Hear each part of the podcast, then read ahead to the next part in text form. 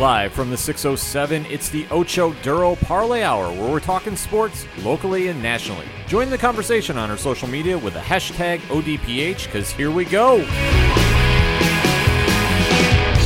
Instead of looking deep inside, every word I have to say, keep it simple. Welcome back for another edition of the ODPH podcast, better known as the Ocho Duro Parlay Hour. I am your host, Ken M. Joining me in studio, as always, it's Padawan J. Ken, uh, LeSean McCoy and Sammy Watkins are both now Super Bowl champions. How do you feel about that as the Buffalo Bills aficionado of the group? Um, I feel better after I look at my winning casino tickets for Ah. my parlay bet. Ah, But as a Bills fan, we will have much to discuss when we start breaking down the Super Bowl.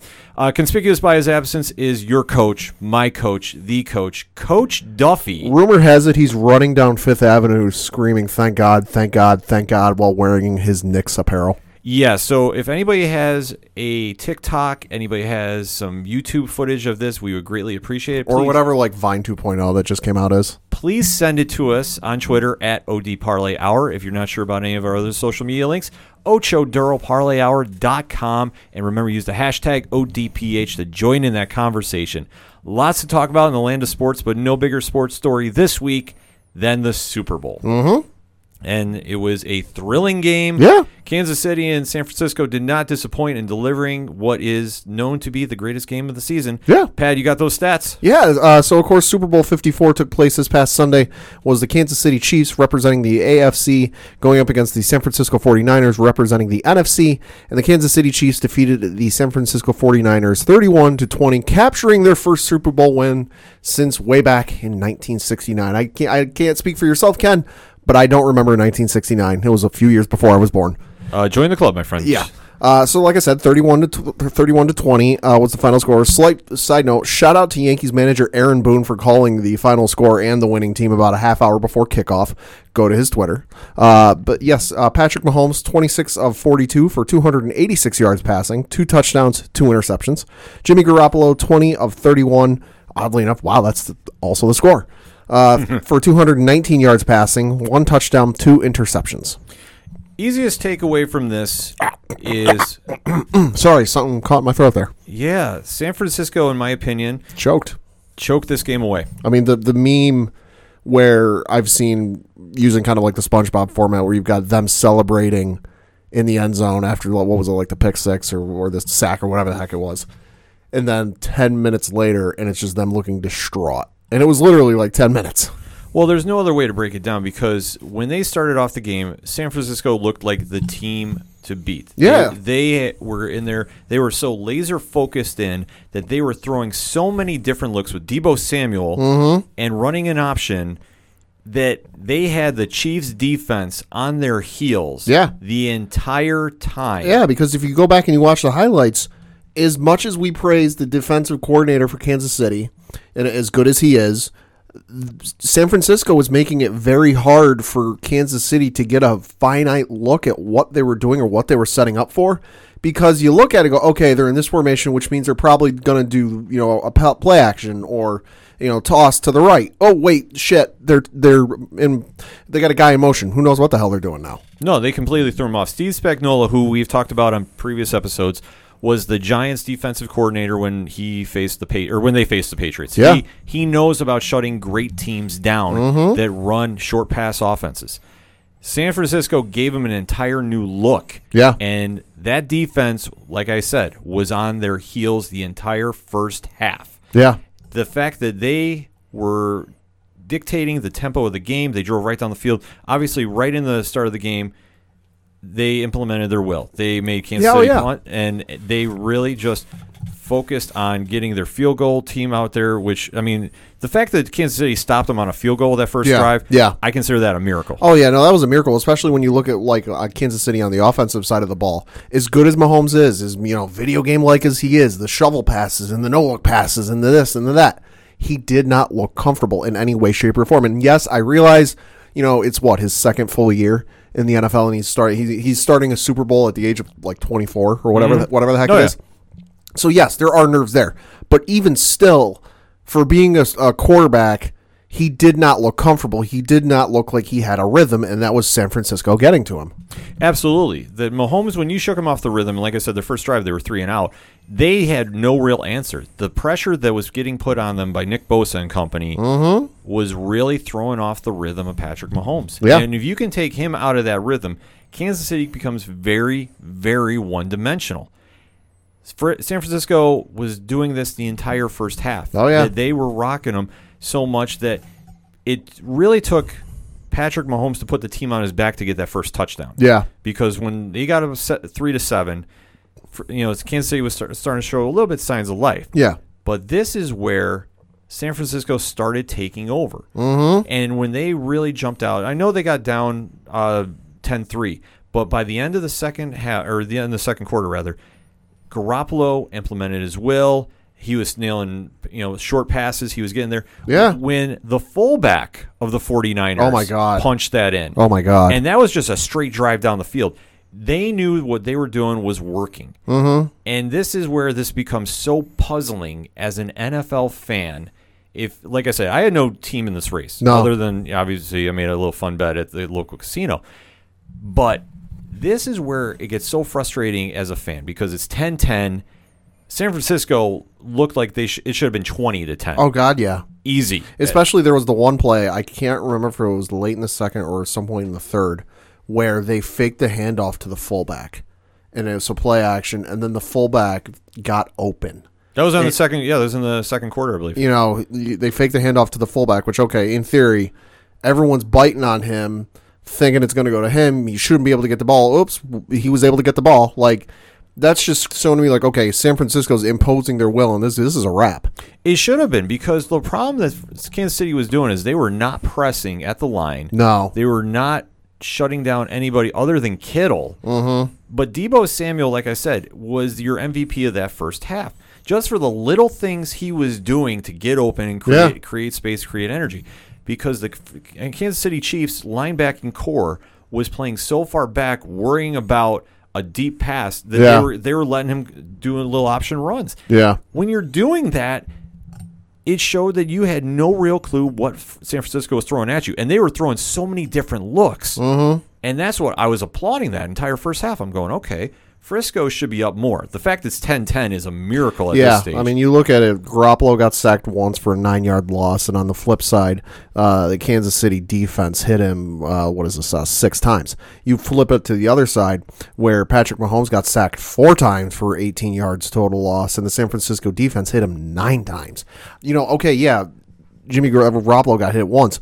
I don't even really remember that sack, and now that I'm sitting here back looking on back on it, and yeah, hindsight 2020 and all that, I don't remember them pressuring all that much, like mixing blitz packages with other packages that you know aren't blitz. No, the one thing though that Kansas City was doing is they didn't break from their original game plan, which, Sure. which I, I think was gutsy on their part. Because once they forced Garoppolo to throw that bad interception, Oh yeah, and that to me was the was the big turning point for San, San Francisco. that, that ball should have been about eight yards up in the seats. No way should that ball have just been thrown in there. That was such a rookie mistake. No offense, it's it's kind no offense, but it's kind of what I've seen with Josh Allen sometimes, where he's he doesn't have a pass open, he doesn't have a guy open, throw it away, put it eight yards into the seats. Don't don't sit there and try and force something because look what happens. Oh, I agree with you. And no, I'm not taking offense. As a Bills fan, I know Josh Allen does that because Josh Allen relies so much on his arm strength that he thinks he can just heave it downfield and it'll go 70, 80 yards out of bounds. Not the smartest play, but he is still learning this game. Garoppolo has sat behind Tom Brady, Yeah, one of the best, if not the best, to do it. yeah, You should know by that tutelage alone yeah. throw it out of bounds, and especially in the biggest game of the year, you can't throw up a lame duck interception like he did. Mm-hmm. Now, granted, Patrick Mahomes did throw some interception in his own right, Yeah. But for that point, that was the big momentum chaser that got changer that got Kansas City back in the game. Yeah, like you said, Garoppolo sat behind Brady. He sat behind Brady for three years, which I'm sorry, you know, you're in that situation. I'm sure he was like a sponge. You know, asking any question you could think of and picking his brain and this that, and the other. You, you know, you're now you're in your third, uh, two second and a half if you want to get technical, because he missed uh, most of 2018. You know, you should, you know, you're, so you're now six years into the league. Like you shouldn't be making mistakes like this, especially when you sat behind one of the best quarterback. You know, one of the quarterbacks that was featured on the field for the hundred best of players of all time ceremony. Mm-hmm. Like, it, like it'd be one thing if like you're making this mistake. Oh, you sat behind you know some other quarterback that isn't Tom Brady or any of the other elite quarterbacks in the NFL. If like, oh, you sat behind this guy, okay, you know, whatever. But no, you sat behind Tom Brady. You shouldn't be making these mistakes. Right, and you can say what you will. It's in the heat of the moment. Like I said, we play armchair quarterback. Yeah, but Yeah. it- that's a that's a play that you have to know as a professional you can't do. Mm-hmm. You just can't. And it came back not really to haunt him necessarily early, but late because when Frisco was really starting to point around the points. I mean, they got 13-10. Yeah. And then the touchdown by Mostert got 20 to 10. Mm-hmm. So at that point, I think, in my humble, unofficial ODPH opinion, that point in the third quarter, that was your momentum changer.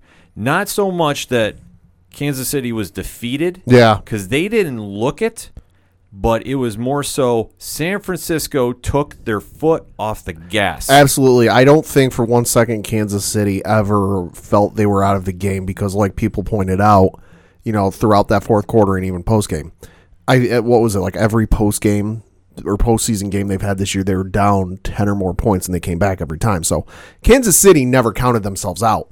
But I absolutely agree with you that San Francisco took their foot off the gas, and I think the moment that was kind of that moment and also the moment that galvanized Kansas City a little bit was that team celebration in the end zone after what was it like a sack or or, or a pickoff or something absurd that you've got the entire defense, you know, linemen, linebackers, safeties, you know, pick your position, all there in the end zone doing the group photo and with like ten plus minutes to go. Like guys, that's an eternity in football. Uh huh. Considering you've got six timeouts between the two teams, plus the two minute warning, plus whatever plays you want to call to stop the clock.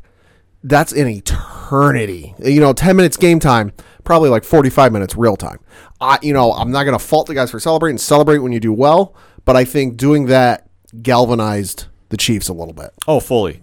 I think there was between that and the touchdown that San Francisco was acting like they won the game. Mm-hmm. And that just showed a very inexperienced team in the playoffs. Yeah. Because on the flip side, you didn't see Patrick Mahomes get rattled. No. No. You didn't see Andy, Andy Reid did not show any emotion. I mean, he doesn't all. show any emotion normally. He doesn't. And I know we were having this debate at our watch party with uh, Rich from 3FN, and shout out to everybody that was in attendance for that. And he was even saying that Andy Reid isn't that good of a coach because he didn't make any changes. He didn't show anything to get him fired up. And I get that.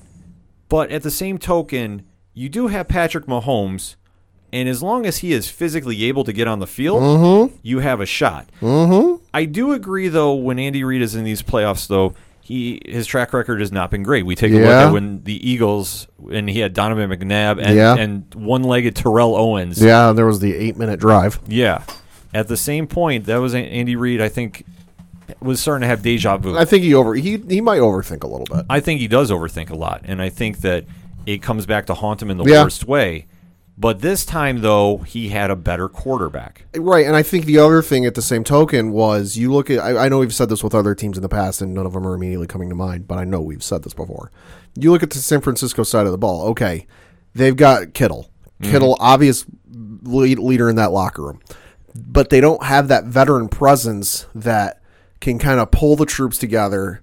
Go, hey, you know, with the with the celebrating and acting like they've won the darn thing, and the game's not even over. Hey, cut the crap.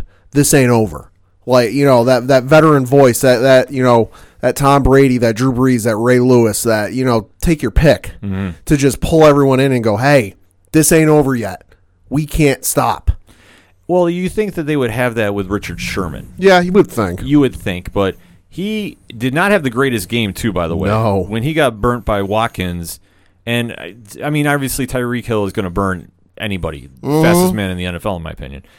He's going to have a long day. But this is where his leadership should have at least calmed the defense down and say, hey, we still got this. Let's go. And not saying you didn't, but I think at this point, Mm-hmm. this is where Kansas City started getting momentum back. At least Patrick Mahomes didn't blink, didn't get rattled.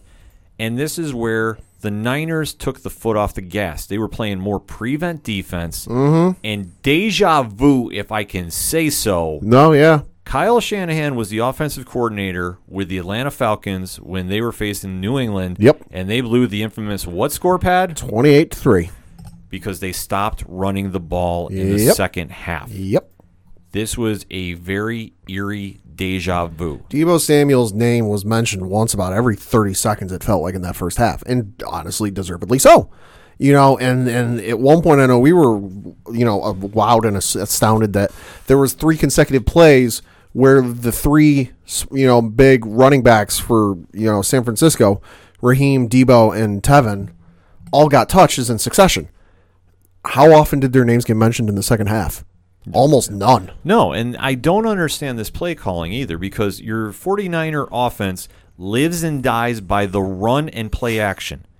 When you have your running back corps, and it's a running back du jour because everybody has had good games for that running uh, game. Mm-hmm. There's not a standout running back that you go, I worry about him. Right. There isn't. So for San Francisco to give up on the run because at this stage, if you're up 20 to 10, mm-hmm. you have to go and you have to ice that game. Yeah. You have to get as much time off the clock as humanly possible. You can't sit back and let it go. You did. And I don't understand that, especially with the success you were having in that first half. Well, and you look at the stats, you know, Raheem Mostert, you know, 12 carries, 58 yards. Deebo Samuel, 3 carries, 53 yards. Tevin Coleman, 5 carries, 28 yards. And that's Coleman on a separated shoulder, too. Yep. You know, Coleman on a separated shoulder. but Deebo, those three carries were all in the first half. Mm-hmm. You know, Coleman separated shoulder. Most of those I would say were probably in the first half. I honestly couldn't remember. And and you got Raheem. Okay, twelve carries, fifty eight yards, average four point eight yards a carry. That's nothing to exactly write home about. No, it isn't. And that's the thing that was just so puzzling about seeing this happen again for mm-hmm. Shanahan. Because the first time it did, you had, in my opinion, a more talented offensive team, No, yeah, absolutely. and yet you're up that big and you give up running the ball and you're throwing. Yeah, with no, you, Atlanta. you had a great running back in, De, in Devonta Freeman. You had two great receivers in Julio and Mohamed Sanu. You know, you had the MVP Matt Ryan, which I know I know everyone says all the, the MVP curse with the Super Bowl, but still, it's Matt Ryan. yeah, you have an, You had all the pieces there. You were essentially sitting there playing a game of poker with a royal flush. Like you, you had an unbeatable hand, and yet you blew it. Yeah, you let it slip. And I don't know if this is a mental stigma or whatever the case is that he felt he needed to switch the offense. Your offense was working. Uh, granted, it was a close game, but it was working. If you if you kept if you kept the play, you know the, the offense going and kept going with the run. You know, if he ran, you you can burn a lot of time on run plays, even with timeouts. Assuming you know there's no timeouts, and Lord knows that wouldn't be possible in with the NFL. You know, because they would stop the clock with timeouts. You know, you you run the clock and you let the play you run the pl- ball and let the play clock go as close to zero as you can get. You're shaving 40 seconds off that play clock. You can easily get two, two and a half, maybe even three minutes off the clock if you're lucky. Yeah. Like that, you know, with 10 minutes left and you got a 10 point lead and you keep running that ball, San Kansas City ain't going to have a lot of time to play with. No, it definitely isn't, and that was the most questioning thing because at that stage you have to close. You can't let Kansas City get back There, there's it. no excuse to let Kansas City put up 21 points unanswered in one quarter alone. Yeah, let- if it was a half, you might have an, uh, an argument. But one quarter alone? No, and that's the thing that was so unacceptable because once Mahomes started leading the team back, got Travis Kelce on that uh, touchdown, which once they started driving down the field and they started making plays and they burnt Sherman for that big deep one too. Mm-hmm. Yeah. This is where you can sense, okay, Kansas City's going to go swinging, and Kansas City has had that track record Yeah. in the playoffs. Yeah. They've been down by what ten plus in all of their playoff games late, and they have come back to win.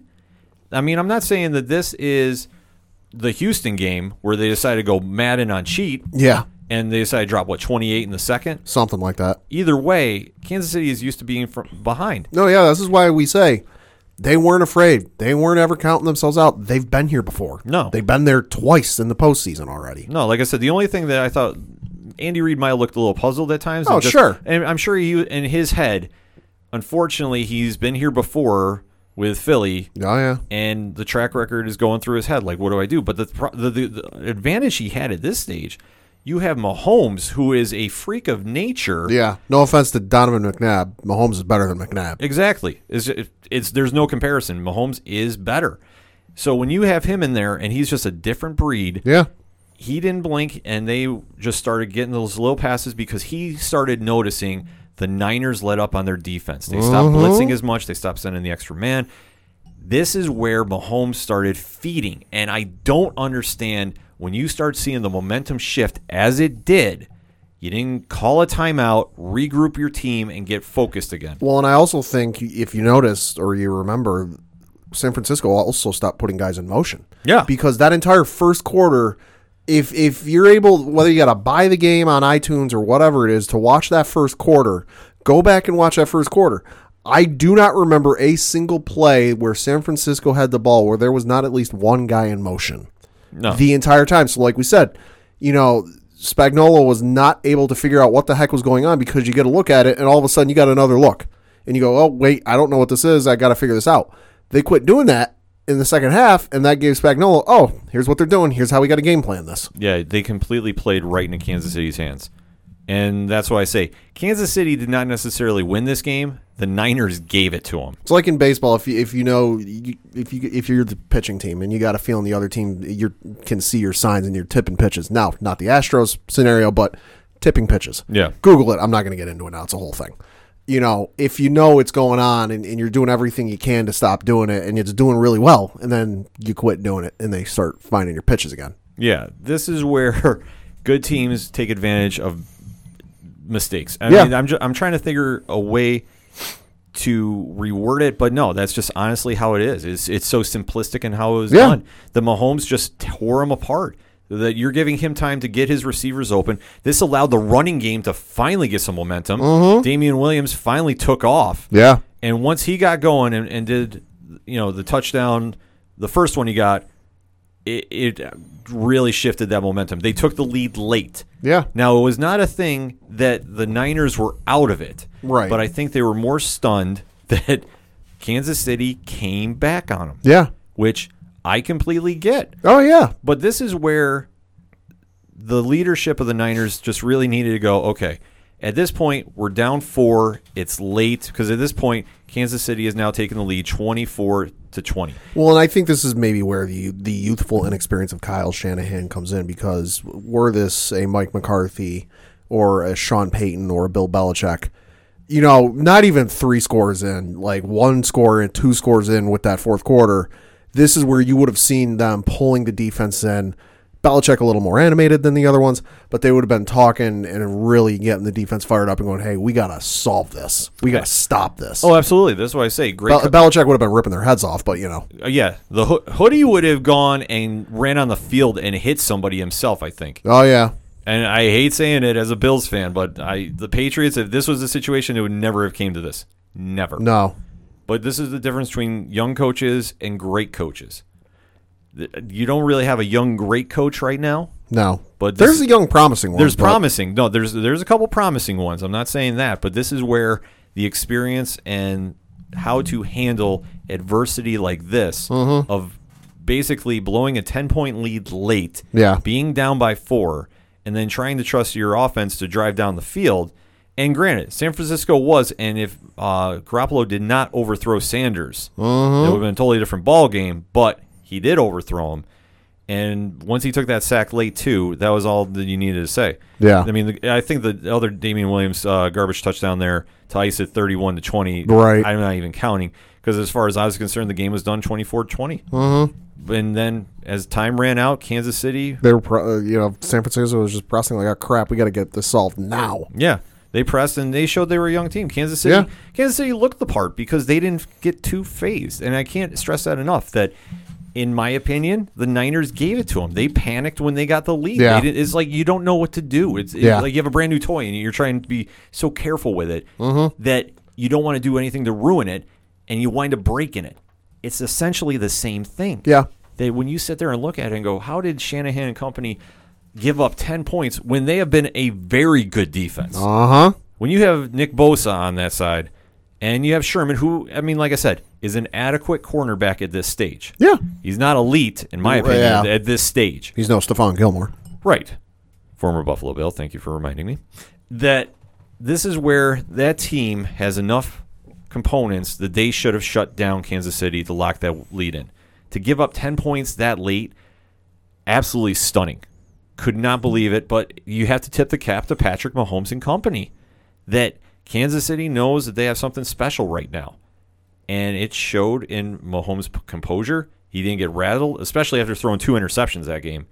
He's went in there, led them right down the field, did what they needed to. Granted, they were doing. If you notice too, once the momentum shifted, that's when they did that trick play spin move at the line of scrimmage. F- From the 1949 Rose Bowl Michigan playbook. Yeah, Good lord. when you're doing stuff like that, you know momentum has shifted in your favor because Yeah. there's no way they would have done that had they still been feeling like they were going to lose that game. No. No way. And then looking at it, time ran out. 31 20 was the final score. Mm-hmm. And the ghost, I guess, of not winning the big one is finally has been exonerated from Andy Reid. Yeah. I, I be it though, he's got a lot to thank for Patrick Mahomes on that one. Yeah. So Yeah, Patrick I- Mahomes, you know, covered up a lot of issues they, they had during the game, and he certainly made it better for him. I won't say easier because winning a Super Bowl is never easy. You know, you look at guys like Drew Brees, Aaron Rodgers, and, and some of the other great quarterbacks that have been to the Super Bowl once. A lot of them haven't made it back since. No, it's very difficult to get to one Super Bowl, let alone repeated. I mm-hmm. think that's why, as much as I hate them, I, you have to respect the Patriots because Well, the Patriots is an anomaly. it's an anomaly. It's an anomaly. but still, it shows how great that team is ran. Oh yeah. I hate saying Yeah. it. I truly do. I mean, as fun as it's been to watch them play in what nine Super Bowls, whatever it is, in my lifetime, you know, you'll never see it again. Like, it, Arguably, it, no. it, it shouldn't happen. Like, you shouldn't have the same team with the same quarterback and the same head coach make it there like nine times. No, you definitely shouldn't, and that's why it shows how special this era is for that team and how, mm-hmm. how well that organization is ran. I can't wait till the day it comes crumbling down as a fan. I'm I'm sitting there foaming at the mouth about that because when Buffalo takes over, I'll be very happy. But to get back to Kansas City, the fact they got there, and like I said, this is the first time that they've been there in 50 years. Mm-hmm. To have that team win Yeah. and just the sheer emotion of just relief coming off that team. Oh, God, yeah. Because they've been so close, Yeah. and yet they couldn't punch it in. Yeah. And for Patrick Mahomes, especially with the season he's had, because let us not forget, damn near broke his leg Yeah. early in the season on, Yeah. a, on an egregious quarter, quarterback sneak that was not necessary, Yeah. in my opinion. Yeah. The fact he came back, and I know we were talking about it at the watch party, maybe he knocked a couple years off his season for not coming back, or his career rather, for coming back too early. But when you win the big one, I mean, that's the biggest band aid of all. Mm-hmm. And for Kansas City, I don't know how they're doing on contracts, other than Patrick Mahomes is going to be up for an extension, I believe, not next season, but the season after. he's got some sort of option at the end of this year or uh, well this point where it's like a fifth year option or something like that that like can be exercised i think it's like a team option or something like that and uh but it, that but you know they're going to exercise that and they're going to work something in the off season Oh, absolutely. He- There's no chance he's leaving Kansas City. No, chance. no. I don't think he wants to. I don't think they want him to leave. Obviously, when you have some somebody special like that that can interject life into your team and winning as they did for this one, because this was not a pretty game. This was a great game to watch if you didn't have a team involved. yeah But for Kansas City fans, you know he's not going to leave. He's embraced the city. There was the great story about well, him and his girlfriend were out at the pizza place yeah and nobody came up and bothered him. Nobody was asking for selfies, and he just literally got up and left with her and turned around and said, "This is why I love Kansas City. Thank you so much." And he paid for everybody's dinner that was at their restaurant. Mm-hmm. When you have somebody like that embracing the city and embracing the mentality of that city and their fan base, it's hard to walk away from. And like I say, Patrick Mahomes will be the most highest paid player in the NFL when it comes time to it mm-hmm. unless he wants to do a Tom Brady discount to keep some weapons around him, which I don't doubt him doing. no i can't either i mean i think he looks at it and looks at you know some other players who you, they've gotten that payday and they've gotten that big big old check Mm-hmm. and, then then you look he might look at the success going ah the, the payday's nice but wasn't much success around him Well, you take a look at like a situation with Russell Wilson in Seattle. Yeah. And that contract, not saying he doesn't deserve it because I fully believe he does. Yeah. But when you are living in the salary cap era, and let's make no mistake about this, mm-hmm. the NFL salary cap is arguably the best ran salary cap mm-hmm. because it gives true parity, in my opinion, to teams that everybody has a shot Right. to win. So that being said, to see the success of teams, it takes a lot of sacrifice, but winning will help mend any wounds that the wallet does have. This is true. And to say for next season, San Francisco does need some work, but I don't want to say this was a good loss, but this is one they're going to have to look back and go, where did we go wrong? And I will already tell you where you went wrong. You let the team off the hook. You let the mm-hmm. wrong team off the hook because you thought the game was over when it was 20 to 10. I don't know necessarily about putting blame on Garoppolo because I think he did as much as he could, but that interception rattled him. Oh, absolutely. haunted him the entire rest of the game. For Kyle Shanahan, you have to just remember okay, the Atlanta game is going to haunt you. This one is probably going to haunt you. For future note, if you're having success in the first half, you don't need to be the one switching and making adjustments at halftime. Make minor ones, but when your team is demonstrating and imposing their will on the opposing team, you don't need to switch it up to the point where you stop running the ball effectively. Granted, Kansas City did make the changes when you gave them opportunities to Yeah. if you're implementing your will and you're still up by 10, why take the foot off the gas? You don't need to. Prevent defense doesn't work when you're not pressing everybody at the lines. And I will say this too very quickly about the refereeing. I didn't have a necessary issue with the refereeing in this game mm-hmm. because they were missing calls for both sides badly. And here's the other thing too. You can argue and complain about the refs until you're blue in the face and, and the proverbial cows come home.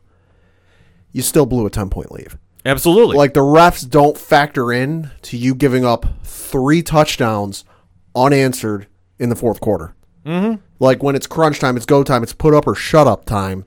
The refs don't do that. yeah, I fully They might they might factor in on, on some plays and they you know they might have blown some calls. Yes, but you can't put it all on the refs. You definitely can't put it all on the refs. That's the one thing that I've heard many Niner fans doing, and you can't. Sure, they did make a very bad pass interference call. I will get, I will fully grant you that. But the facts remain.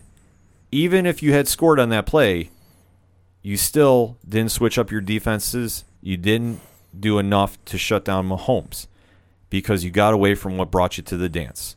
That first half was all Niners football. Score was close, but you shut down Patrick Mahomes from leading that offense. That's that's the takeaway. You shut him down. You didn't shut him out. You shut him down. So if you can continue to do that, keep them off the field. This is how when New Orleans won their Super Bowl. What was the key to that? You kept Peyton Manning off the field. Mm-hmm. Not saying that you're comparing Peyton Manning to Patrick Mahomes, But the the the blueprints there. but the blueprint's there. If you can keep an elite quarterback off the field, your chances to win are greater. And that's what they need to focus on. I think the Niners will be back. I think the dynasty that they're building right now is going to be around for a while. And I think it's going to take minor tweaks by John Lynch, who you could definitely tell his frustration on the sidelines. that I appreciate that from a GM because that team played like John Lynch. That was hard hitting in the first half. They were definitely pressuring. I don't know what happened in the second half to cause them to flip. I really don't. But guarantee you this John Lynch will fix any issues with that team in this offseason. Not saying they're going to go crazy at free agency because I don't think they're going to, but he'll make enough changes within the draft. This Niner team will be back and get ready to make another run. Kansas City, congratulations and celebrate very wholeheartedly. You definitely earned that one. And for everybody else, we're all undefeated again. Mm-hmm. So let's get ready for some football in a few months. But definitely hit us up on the hashtag, hashtag ODPH. What was your thoughts about the Super Bowl? Did you think that the Niners gave that game away, or do you think the Kansas City really imposed their will and won that outright? Definitely want to have that conversation with you. So hit us up. We're going to take a quick break. We'll be right back. Hey all, I'm Frank. Join me and my friends as we talk about all things geek. Here at Geek Freaks Podcast, we go over the weekly news of everything in geekdom, from movies to TV, video games, and comic books. We also have a growing YouTube community. Join us as we go over everything in your geek life and share in the love of geekdom.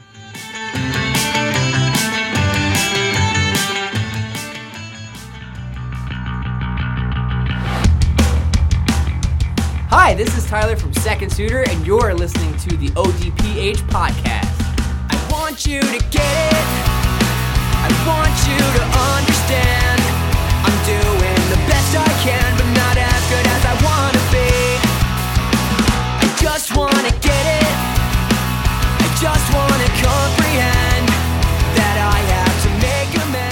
Coming back for segment number two on this edition of the ODPH podcast, and let's talk some UFC MMA action. Uh huh. UFC 247 is lined up for this weekend, coming from Houston, Texas, at the Toyota Center. Mm-hmm. Big card, two title fights going on. Yep. Very, very, very excited for this. Mm-hmm. So let us break it down, shall we? Sure. Now let's take a look at the main card. Okay. So the main card has a heavyweight fight that is very intriguing to me. Okay. And that is Derrick Lewis, Ah. who is a fan favorite in his own right. My He- balls are well. You Yeah, can see, you can you can look up the clip. You can look up. He has sound sound bites galore. Heavy hands is taking on Ilir Latifi, who is moving up Oh. to heavyweight. Usually, Okay. Ilir fights down at light heavyweight. Yeah. Uh, this one could go a lot of different ways. Derrick Lewis, like I said, is a one trick pony in his own right. He has hands for days. Yep. He will nail you with a shot. You're not going to go into him and face a jiu-jitsu master by any means. He will grab you and press you against the cage. Gas tank issues could be a factor, but if he lands a shot, I think the only person who throws harder in the UFC heavyweight division is Francis Ngannou. By far and away, Derrick Lewis is going to come at you with hands, and that's the only thing that Latifi needs to worry about. Latifi stepping up to heavyweight is a very intriguing idea for me. Yeah. Now, he is a smaller gentleman. He's not exactly a tall, imposing figure. He will be stocky. He will be pressing against the cage. And this is where I think if he has any chance to beat Lewis, that's where he's going to do. He has to grapple him. He has to tire him out. He has to make Lewis work in the clinch. Uh, Latifi listed at five foot ten inches, uh, one point seven eight meters. If you're uh, any of our listeners overseas, uh, whereas Derrick Lewis is six foot three inches or one point nine one meters. Yeah. So there is some advantages on this one uh, for both fighters. Pat, how do you see this going? Uh, I, I can't go against Derrick Lewis. Sound bites notwithstanding, you know he's a veteran at this. He's seasoned at this. You know, Latifi, it's his first kind of go at it. I wouldn't be surprised if it's maybe a decision. You know, I'm not counting Latifi out by any means, but I think it's going to end up being Lewis at the end of it. I have to agree. I think moving up is a good call for Latifi because he can definitely handle the weight, but he's not Sure. going to be as big as Lewis. Latifi, like I say, will use the center of gravity to press him against the cage. He's not going to give him a lot of room to work with if he's playing this smart. He needs to neutralize the striking of Lewis. If he gives Lewis time to move and get a haymaker wound up, it's going to be lights out. Yeah, Lewis, I think, knows this. And I think the one thing that he needs to demonstrate is can he finish this early? Because the longer the fights go on with him, he does not have the greatest cardio. I'm- Yeah. I'm just being a thousand Yeah. percent honest. Yeah. But as we've seen in fights with Lewis, don't ever count him out from getting a right hand to get the victory. Mm-hmm. He has a lot of comeback victories from behind. And fights that he should not win, he does wind up pulling out. Yeah. This is in his hometown, if I'm not mistaken, as well. So I think he's going to definitely bring home the W. I am going to say a second round stoppage. Mm-hmm. I don't think he's going to. Him, I think he's going to clip him in the first. I think Latifi will press him against the cage, but I think the the size and strength advantage is going to go into Lewis's favor. So that should be a fun one. And like I'm calling TKO in the second round. So let us take a look at the co-main event now. Women's flyweight title is on the line. Valentina Shevchenko versus Caitlin Chekugan. Chuk- Chookagian. Chookagian. I'm sorry. I apologize for butchering that. This one could be a sleeper on the card. Yeah. Now, this one, Shevchenko is on a roll. And I think that she has found her perfect weight class Yeah. at flyweight. So she has been looking just impressive down there. Obviously, if you can stand up to Amanda Nunes, you can definitely do some damage. Mm-hmm. Chukagan uh, has definitely no slouch on her own. 13 and 2 win loss record. Yep. notable wins against Joanne Calderwood and Alexis Davis. Uh, she's been in there with Je- a lot, taking a loss to Jessica Eye. So this one, I really, it's hard to go against Shevchenko. I mean, you just look at the track record. You know, she, in 21 professional rec matches, she's 18 and three with wins against uh, women the likes of Liz Carmouche, Jessica Eye, Joanna Jędrzejczyk, uh, Julianna Peña, Holly Holm, Sarah Kaufman. You know, the list just goes on and on and on and on. You know, her only losses coming up uh, against Amanda Nunes twice, and then Liz Carmouche, which was a doctor stoppage, uh, TKO, way back in 2010. Yeah, so it's hard to go against Shevchenko. She just looks and represents this weight class so well that the striking, I think, is going to be the one to seal the win for her. I think that she is going to win this one. I wouldn't doubt this going to decision, though. I really don't. But I think Shevchenko is going to have an early stoppage of this one. Yeah. I'm going to say third round stoppage. Okay. But uh, like I said, this one could be a sleeper of a fight. I think both women match up very well in this, mm-hmm. and it just depends on can the new fighter step in and get a title shot, and how are they going to react? Because Shevchenko has been here before, Yeah. and I think that that experience of getting that title shot, she already knows, and Shevchenko can use that to her advantage. And Yeah. Like I say, I think as long as she can create some distance, she's going to do some damage. And this is her weight class till further notice. Right, and and you know, not you can't necessarily count out Caitlyn either because I mean, just looking at her at her professional record here, she hasn't had a fight stop early since uh, a fight for another federation way back in March of 2016, where she uh, knocked out her opponent 45 seconds into the first round. After that, it's one, two, three, four, five, six, seven, eight fights in a row, all going the distance and all going decision. Yeah. So she so she's gonna have the cardio. She'll definitely have the cardio, so I'm not doubting this going to decision. I just think it's going to be a matter of the reigning defending champion Yeah. knowing what to do, going to want to get this done early, and obviously make a statement with this because I know that for the lighter weight classes, they tend to fall below the shuffle of the UFC. Obviously, the men's division has all but been absolved. Yeah. Um, I know that they're rumored to be bringing back the flyweights. Um, Henry Cejudo is going to stay at bantamweight, which is a scary weight class for Yeah. him and his size. Yeah. So obviously, with the flyweights and how they got rid of Demetrious Johnson and sent him to one championship, which I still think is one of the most egregious things they could have done.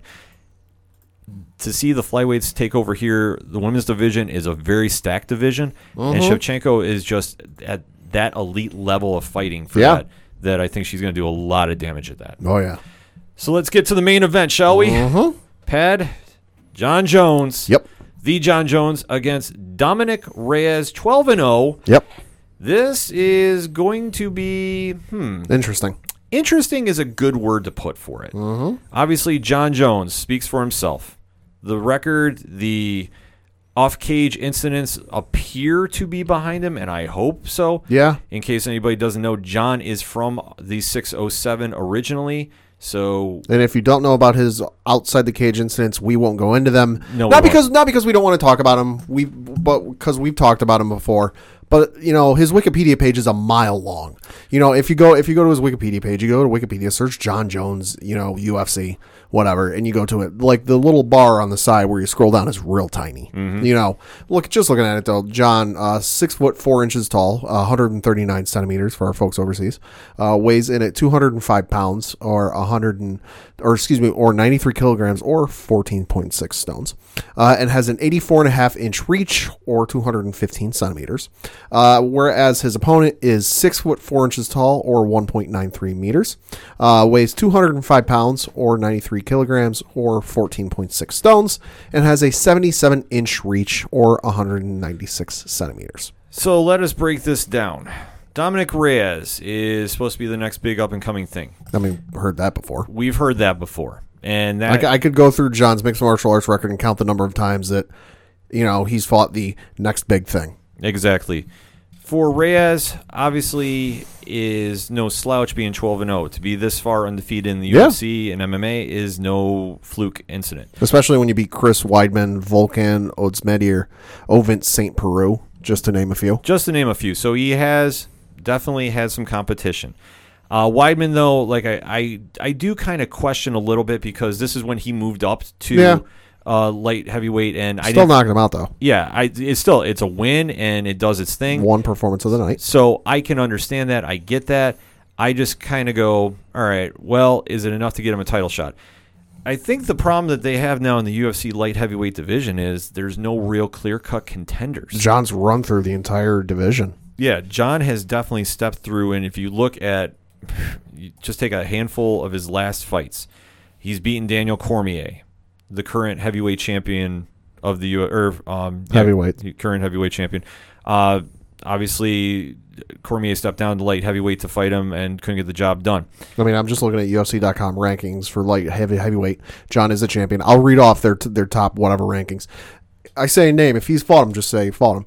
Thiago Santos, Fought him, Daniel Cormier, fought him, Anthony Smith, fought him, Dominick Reyes, about to fight him. about to fight him. Corey Anderson, Has not fought him. Jan Blachowicz has not fought him. Has not fought him. Volkan Ozdemir, Uh, has not fought him. nope. Uh, Alexander Gustafsson Fought him. twice. Yep.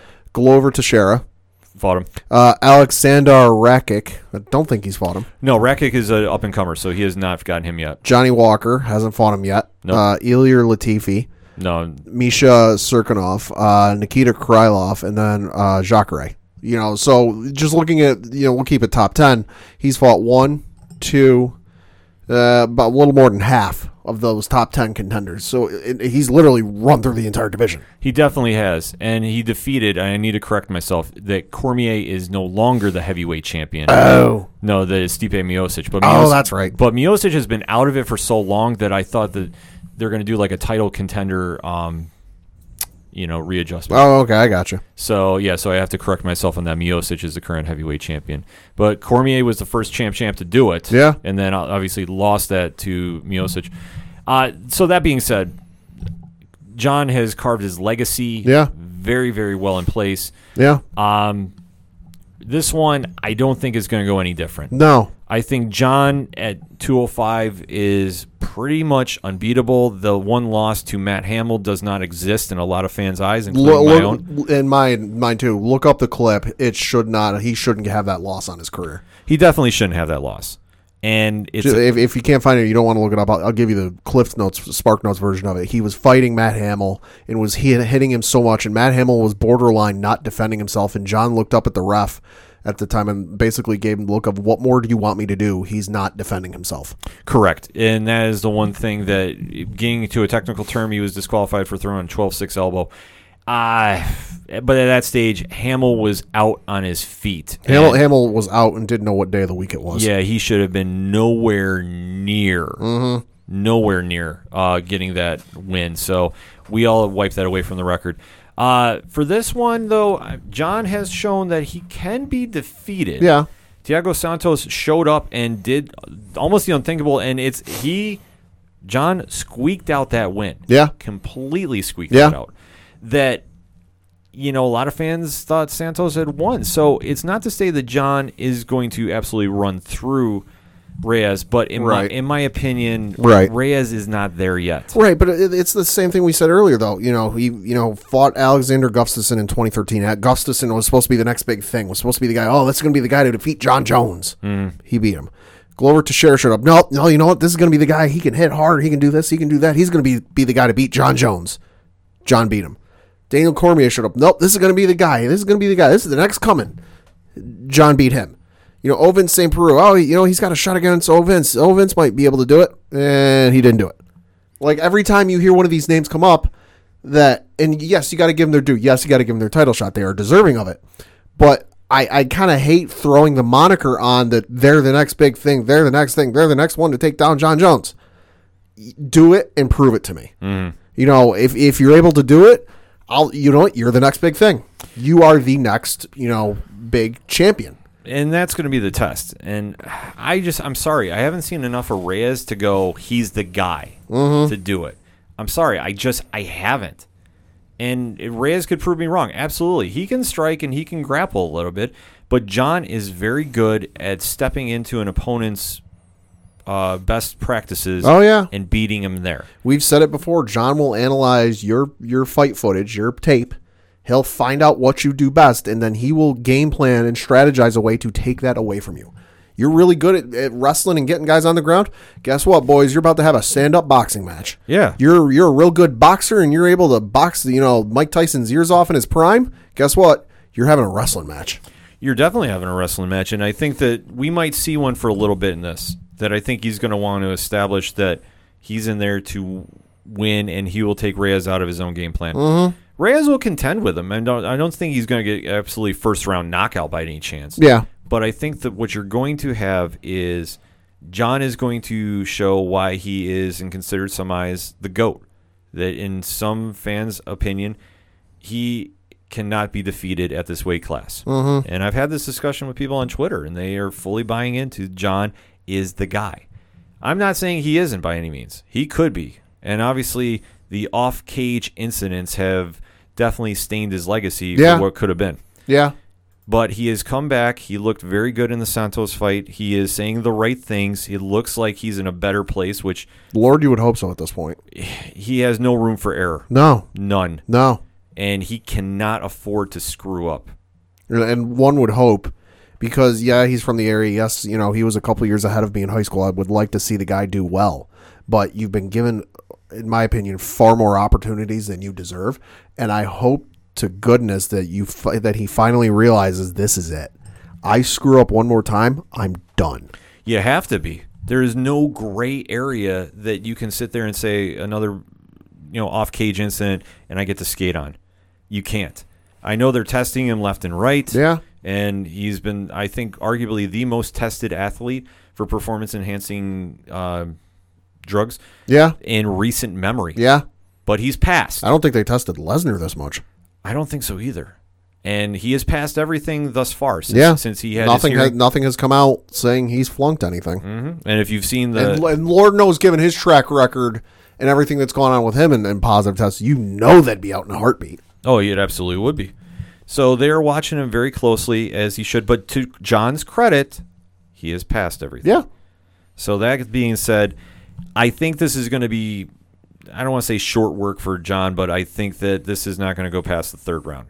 Not to say Reyes is not going to contend, but I think that when Jon starts creating distance, he starts doing those knee kicks. Yeah. Where he starts popping back the joint so the opponent can't stand on his leg. Yeah. And he starts landing some elbows because I think the reach advantage Mm-hmm. is going to help Jon out a Oh, lot. oh yeah, it's helped out Jon for years. Yeah, I mean, I think the only one that was even to him was Gustafsson, and he Yeah. ran through Gustafsson the second time around. Yeah, he not that was I was going to bring that up. That was actually the last time a Jon fight didn't go decision. His last two fights against Thiago Santos and Anthony Smith, uh, respectively, uh, both went the distance five minute five round fights. Uh, his second fight against Gustafsson back in 2018 uh, ended at two minutes and two seconds into the third round when he knocked out Gustafsson. Yeah. So that being said, I think Jon is going to get the W again. I think it'll be an interesting fight if Reyes can pull off the underdog pick. I mean, a lot of people are going against him as as Jon's record has warranted. Mm-hmm. And like I say, me personally, I haven't seen enough in Reyes to go. That's the guy. Yeah, I don't know if there is anybody currently in that division. Uh, I do like Rakic. I think he's got possibility. I don't think Corey Anderson is going to be the guy. Blachowicz, maybe, but I, I kind of doubt that one as well. yeah, And then Johnny Walker was the guy I thought had all the potential. He took a bad loss his last fight, so it's hard to say where Jon goes from here. There is two contenders that are jumping in. One, Israel Adesanya, Yeah. the current middleweight champion, yeah, uh, has gone on this really weird social media quest Yeah. to fight Jon. yeah. Trash talk has been there. I know there's been talk that Adesanya was even thinking about following him up to heavyweight, which Lord have mercy. I just no. If if anything, Adesanya needs to worry about Yoel Romero first because I believe that that is his next contender.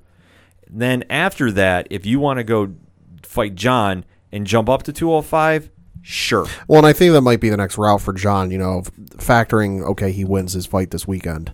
That might be the next route because, like some of the names we mentioned, yeah, they might be contenders for Jon at some point. But I don't look at any of them and go, you know what? That's the next guy that needs to take him on after this weekend. Like that, that might be the next step. Is one of these supposed, you know, fights that they've been talking about and, and you know they've been Twitter beefing with, you know, the last couple months. Yeah. So Adesanya would make some sense if they don't want to bump up a Corey Anderson to fight him, which I know Corey has been very vocal that he wants to fight Sure. Jon, but so does everybody. If you got yeah. the chance to, if you're fighting in a division and not at least at, at, at some level saying you want to take on the champ, then you're not doing something right. Right. The only other option though for Jon, and this one I could see happen, but there's got to be a lot of things happening to see this. Is Jon move up to heavyweight?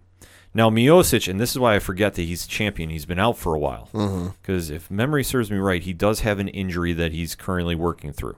The severity, I'm not sure because in my opinion, it was supposed to be Cormier versus Miocic, and they were supposed to run back the main event because that's where Miocic got that knockout on him. I don't think Jon is going to fight Cormier at heavyweight. I just I don't see that.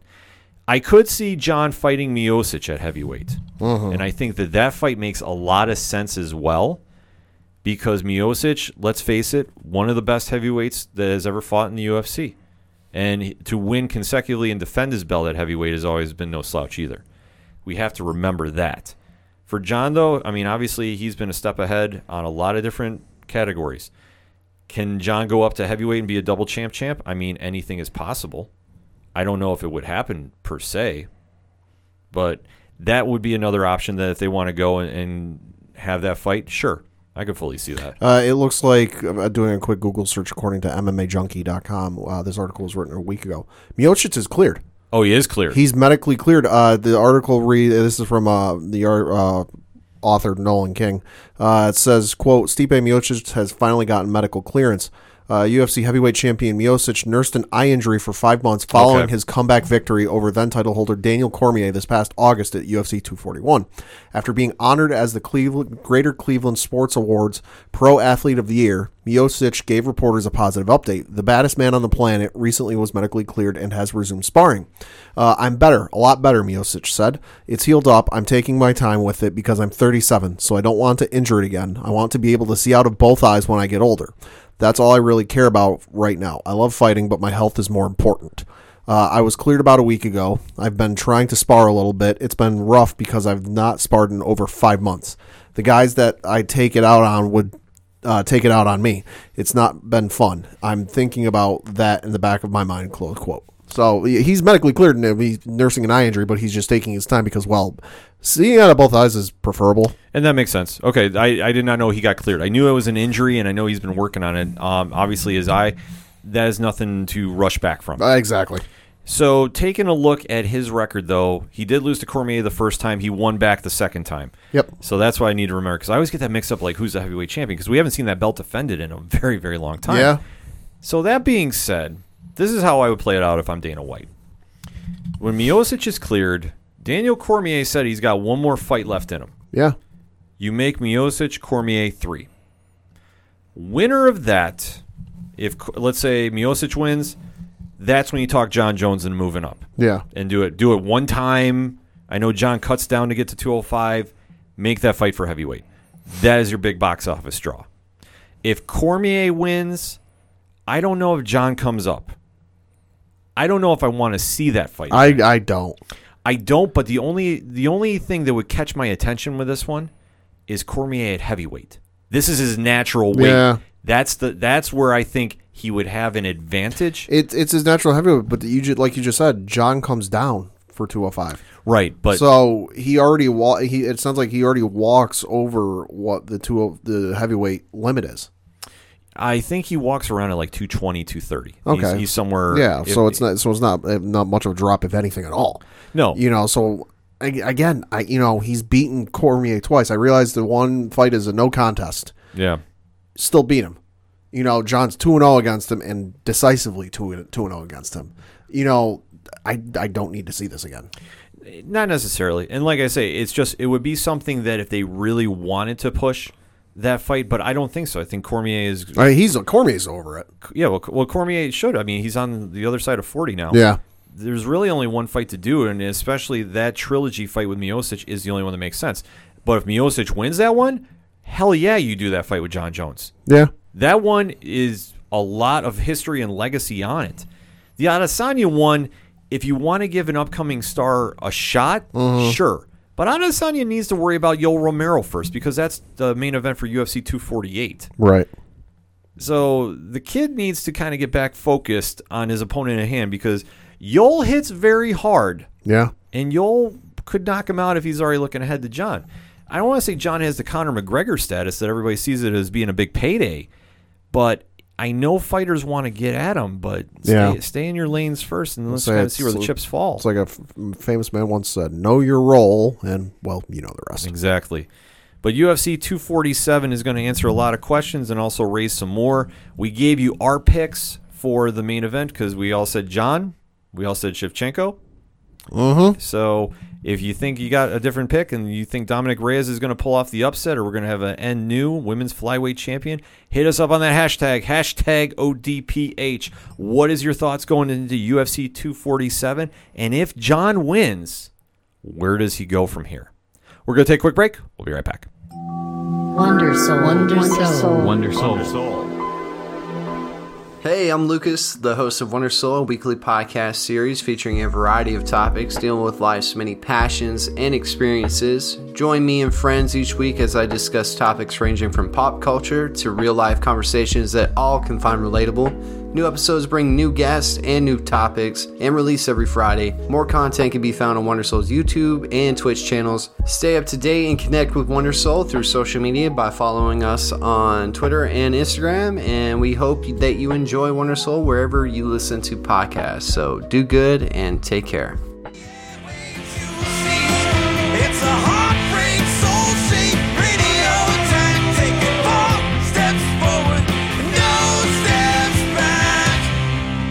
Hey, this is Vince the Common Man Seatoy, local MMA fighter, telling you to keep on listening to the ODPH, the 607's up and coming newest podcast.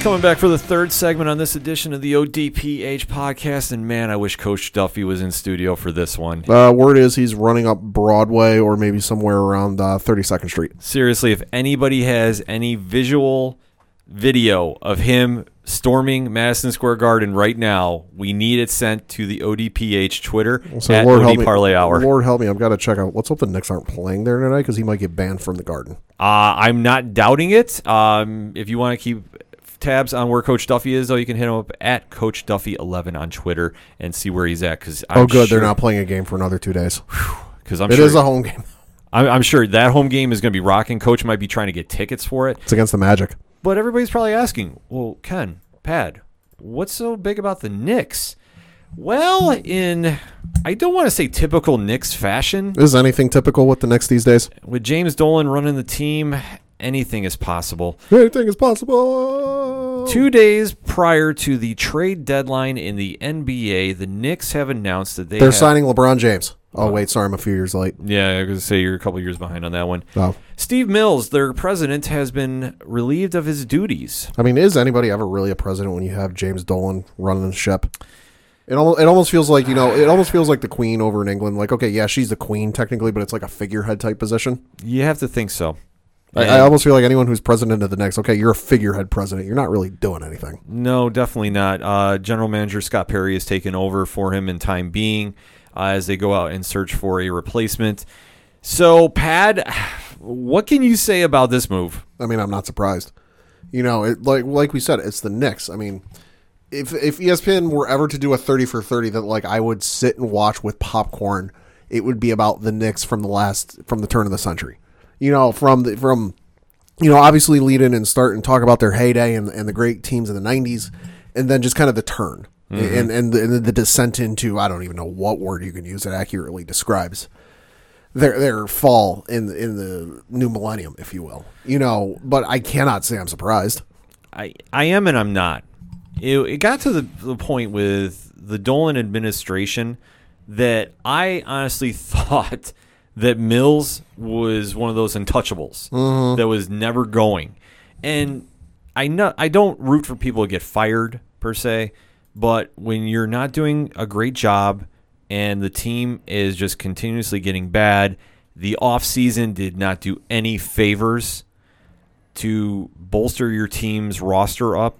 Mm-hmm. You got to make changes. It's just it's the way of pro sports. And we as fans accept this. We get this.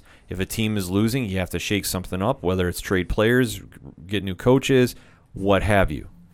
With the Knicks, we need a new owner. And I think that there is no question about that. But since that's not looking like it's going to happen anytime soon, No, it looks like I'll be rooting for the Red Sox before the uh, Knicks get a new owner. and that is a very, very cold statement. Mm-hmm. The Knicks fan base is demanding some change, and they got it. Because at the last home game, the chance of sell the team were very, very loud. You could hear them, and it's getting ugly in the garden. Yeah, And but that's what we said it would take. Yeah, you, you have to make You got to hit him in the wallet, or you got to make it so that they cannot ignore it on a nationally televised game. Now, I realize for the Knicks, those games are few and far between at the Garden. Mm-hmm. As bad as the team is, but you want to get Dolan out. You want to really send a message that hey, we're not happy with how things are are going. Quit watching the games on TV. Quit going to the games. Don't buy the merch. You know, don't anything associated with them. Don't go to it. Don't buy it. Don't watch it. No, the fan base decided to go PCU. If you've ever seen that movie, they did the "We're not going to protest" scene. Mm-hmm. In, in in short, the Knicks fan base has demanded change. James Dolan decided to appease them. It appears, albeit though now the question is, where do we go from here?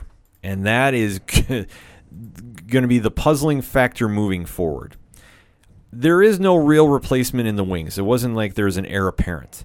The hot name that has been getting rumored, and James Dolan has been very public, I guess, to a degree about Yeah. about wanting to acquire Toronto's Raptors president Masai Ujiri Uh huh. to come and take over the team. It's going to take a lot to make that happen. Now, I'm not Yeah. saying it's not possible, but Pat, let me ask you this: Mm-hmm. Do you see this happening? Um, maybe. I mean, the thing I did see earlier today was that the Dolan wants to have a setup, maybe like a Toronto or a Golden State, with at least how their front office is run, and I think that makes sense. You look at the, obviously the sur- uh, success Toronto's had in the last few years, uh, especially last year, and you look at the success Golden State has had. Now, is some of that with Golden State a bit of luck? I, yeah, maybe. You know, the luck of ending up where you did in the draft and landing Curry and, and Draymond and Klay Thompson and all that. But I think in terms of if you can get the right people in the front office that can get the right pieces onto the floor for you, where you don't have nine power forwards or whatever god awful. It, whatever setup it is, where they got like w- they're loaded at one position, and you can have a nice balanced team that really plays well off of each other. I think that'll work for them. I mean, listen, they can't get any lower than they already are. No, definitely not. Uh, I want to see this happen in the worst way. I know Coach did text Ujiri with a lot of exclamation points. So I'm assuming he's on the same page as I am. And I can only see this happen in one way. Dolan has to pull whatever strings he can, give up whatever draft picks he has, and go get him. However, Toronto wants to make this deal to compensate because they have done this before. This is not unheard of to try acquiring um, and uh, somebody in the upper management of a team to trade teams essentially. But it takes picks. It takes Yeah. a lot of moving parts. If I am James Dolan and I know my fan base is getting quite vocal that I can't shield this with smoke and mirrors. Mm-hmm. I need to do something that is going to hopefully win them over. Now, I mean, personally, I think they're past the point of smoke and mirrors. well, in Dolan's eyes, though, Yeah. that's the thing. Dolan, Yeah. Dolan is a different cat. Yeah. It's kind of like that one meme where the the dog is sitting in in the room. Oh, yeah, and- this is fine. and this is fine. Yeah, This is fine. That is the perfect analogy to describe what you we are assuming Dolan is thinking. Although I think if this if that were the case, the room isn't certainly on fire enough for Dolan. No, no, the the room's burnt down at this point. Yeah. So for Dolan, you got to make a splash. Now I know that you were talking about if he wants to try copying what Golden State's blueprint and mm-hmm. At least with at least with the front office. with the front office, but they really took a risk and got player or people in there that were not necessarily Yeah. Qualified for the position. Not saying it didn't work out. Oh yeah. it, it definitely hindsight did. twenty twenty. It did. Right, but to get people in and get player agents involved, I it, it's it's a crazy idea, but it's not unheard of to do. Right. And if you can pull off the track record Golden State did, which I mean, there is so many people involved to building that dynasty. Oh, yeah. Oh, God, yeah. So it, it's it's hard to say lightning can strike twice or three times because I know the Lakers kind of did it with Pelinka, Yeah. but you have to think You got to try something. you have to do something too. Because good lord, it, it, it's like with the Yankees. They kept you know signing these old old veteran players who were all stars and this and that, but they were kind of on the back end of their career. And look what it got them. It didn't get them anything. And the, now they've gone young and they're getting a little bit better. You know, the Knicks are kind of doing the same thing. They're spinning their tires, and you know the mystique and the aura of playing for the Garden and in the Knicks is is kind of gone a little bit. Well, Is it is it still there? Yeah. Is it still the Garden? Is it still the Mecca? Is it still the Knicks? Yeah, there, it still does command a little bit of a respect, but I think for a lot of players, there's it's it's kind of like an "Ah, I don't really want to go there. Like the team's not that good. I see. Here's where I, I stand, and I know I've said this on past episodes, and I'm going to stick to my guns about this. In my opinion, what Dolan needs to do is if Sell he, team. Well, okay, perfect world, sure, we do this. Unperfect world, because that's where we live in.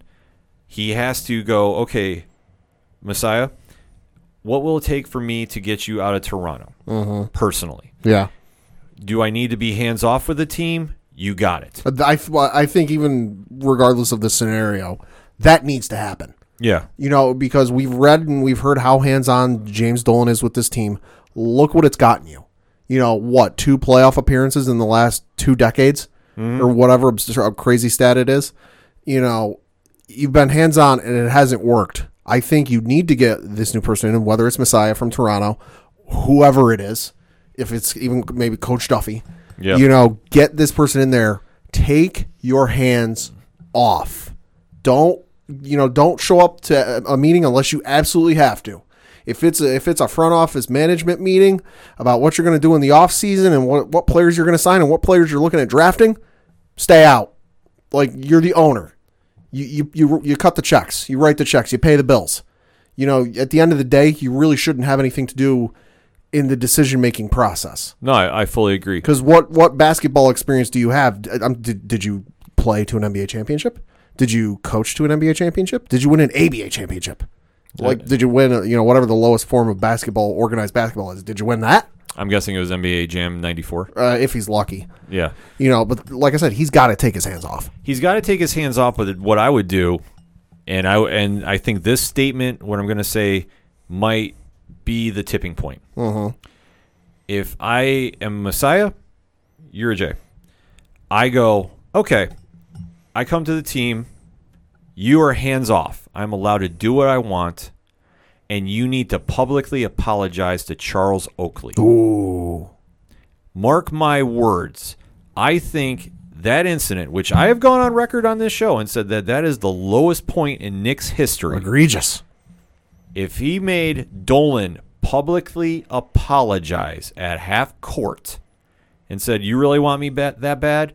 Swallow your pride and be a big man." Oh yeah, and and, and whoever it ends up being, I feel has to go in with a set of stipulations, you know, for what they want to do the job. Because unless you do, unless you don't, and you go in there and go, oh yeah, I'll take the job, and, and it's just you know status quo.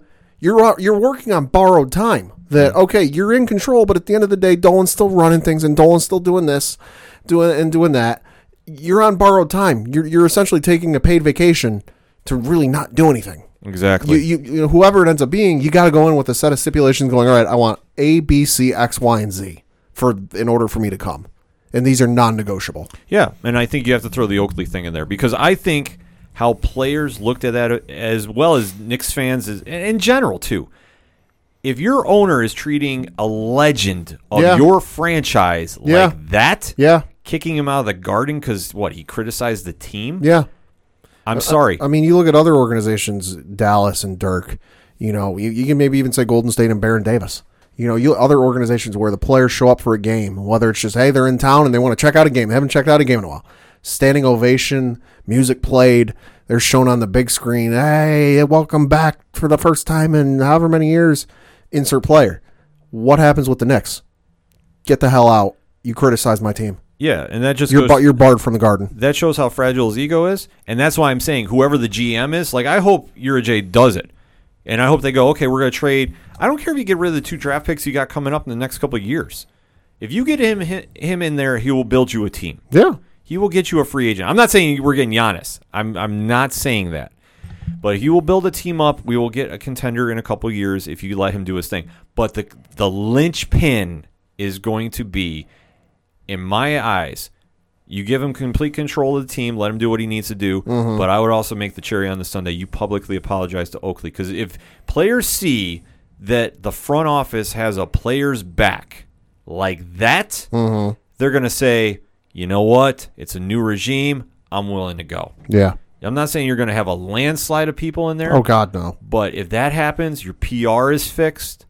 It sends a good message. Well, yeah, because uh, with the Oakley thing, if you're a current player or potentially a future player for the Knicks, what would make you want to go there if you that's the treatment you're going to be facing when you put your blood, sweat, and tears on the court for that team, for that name on your front, you mm. know, for the name of the team on your front, where you sacrifice your life, your livelihood, and time with your family to play for this team, only for you to turn around and go, the the team to turn around and go, yeah, you're barred from the you're barred from the arena. Exactly.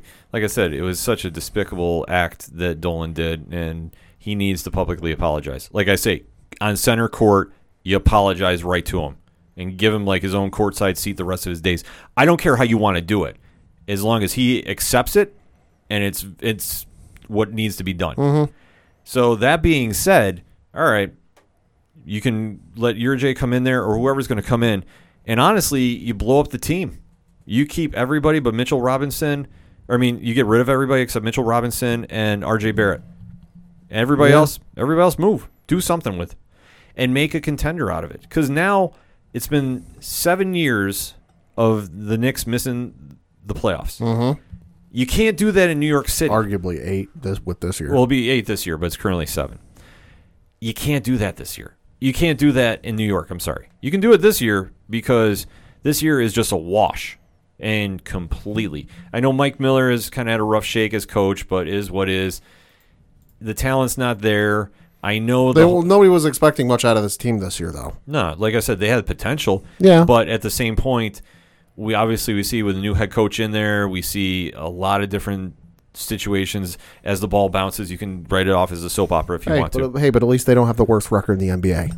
Small victories. Yeah, well, I'll take. Yeah, I said I'll take my small victories. And plus, what is our record against Brooklyn? I'll take that.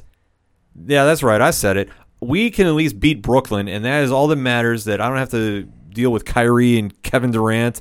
And I know Durant's out, but Kyrie, we can beat him.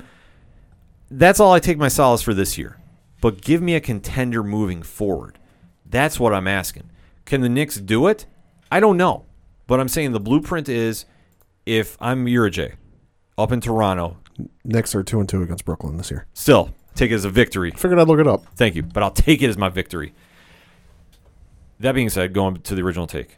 To get a GM in there, you need to call shots. You need to turn the culture around. You need to be somebody that can really impact this team in the city to make the city get behind it again. The Knicks fan base is loyal. And like I say, it's the most dysfunctional relationship possible. So say they put up with a lot of crap over the years. Uh huh. I'm still rocking my orange and blue. I I take no shame in that, but I know what I'm expecting. And this, I'm not saying we're getting Giannis. I'm not saying the hype is going to build up again. What I'm saying is, if Dolan wants to f- repair his fragile ego, this is what he needs to do. You call Toronto. You say, "What's it going to take to get J out of there?" Done. You don't even wait. You just say, "Done." Sign off draft picks. Sign off what you need to do. Make it happen. And then when he comes down, that you just let him do his thing and i hope that he says you need to apologize to oakley. Because i guarantee you that will send a message to players. So that being said hit us up on that hashtag hashtag odph what is your thoughts about the Knicks move? Can the relationship be repaired with dolan and the fan base? I say no but the step in the right direction would be get J from toronto and have him do what i said have him give complete control and make Dolan apologize to Charles Oakley. That being said, we're going to take a quick break. We'll be right back. Hey, this is Brian Wolf from Fair City Fire.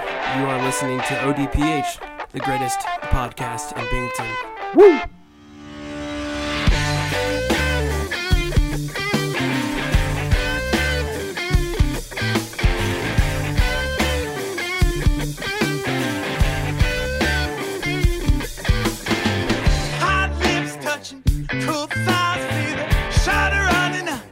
her spine.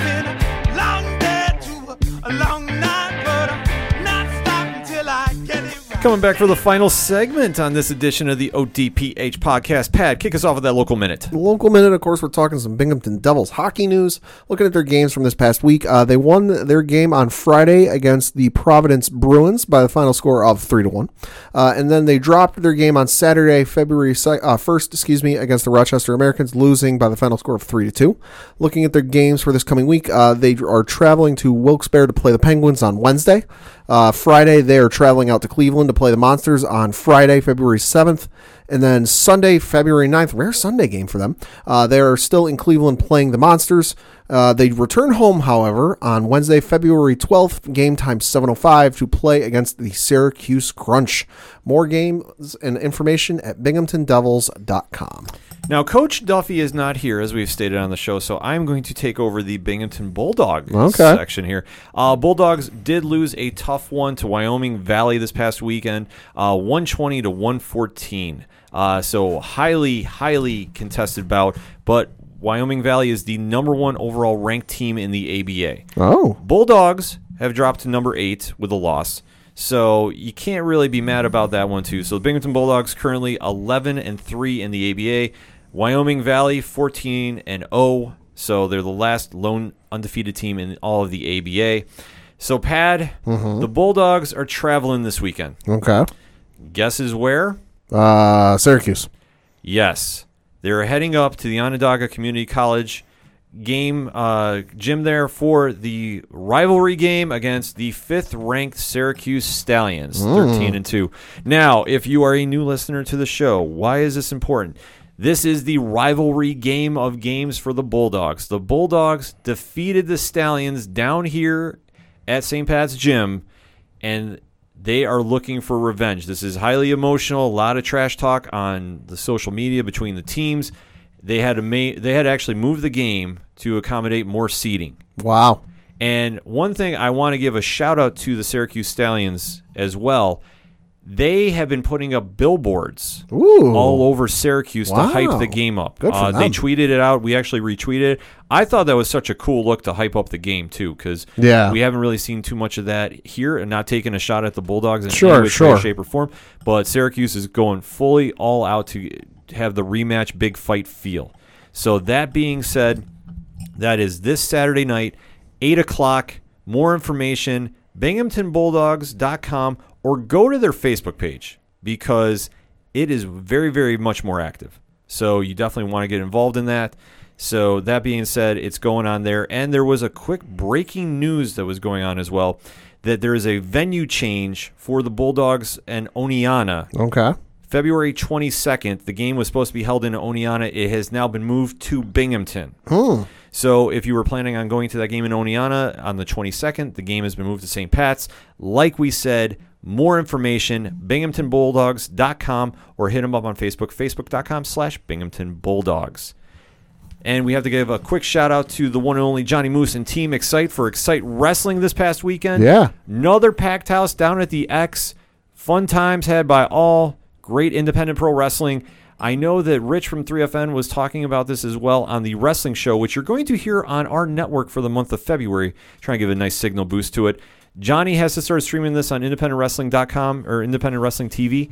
So we're going to have to start hyping on him. This, the cards have been great. A lot of fun action. So if you can get down to the X, they're having another show first of the month in March. ExciteWrestling.com for more information on that. So, Pat, let's round those bases and take Sure. the show home.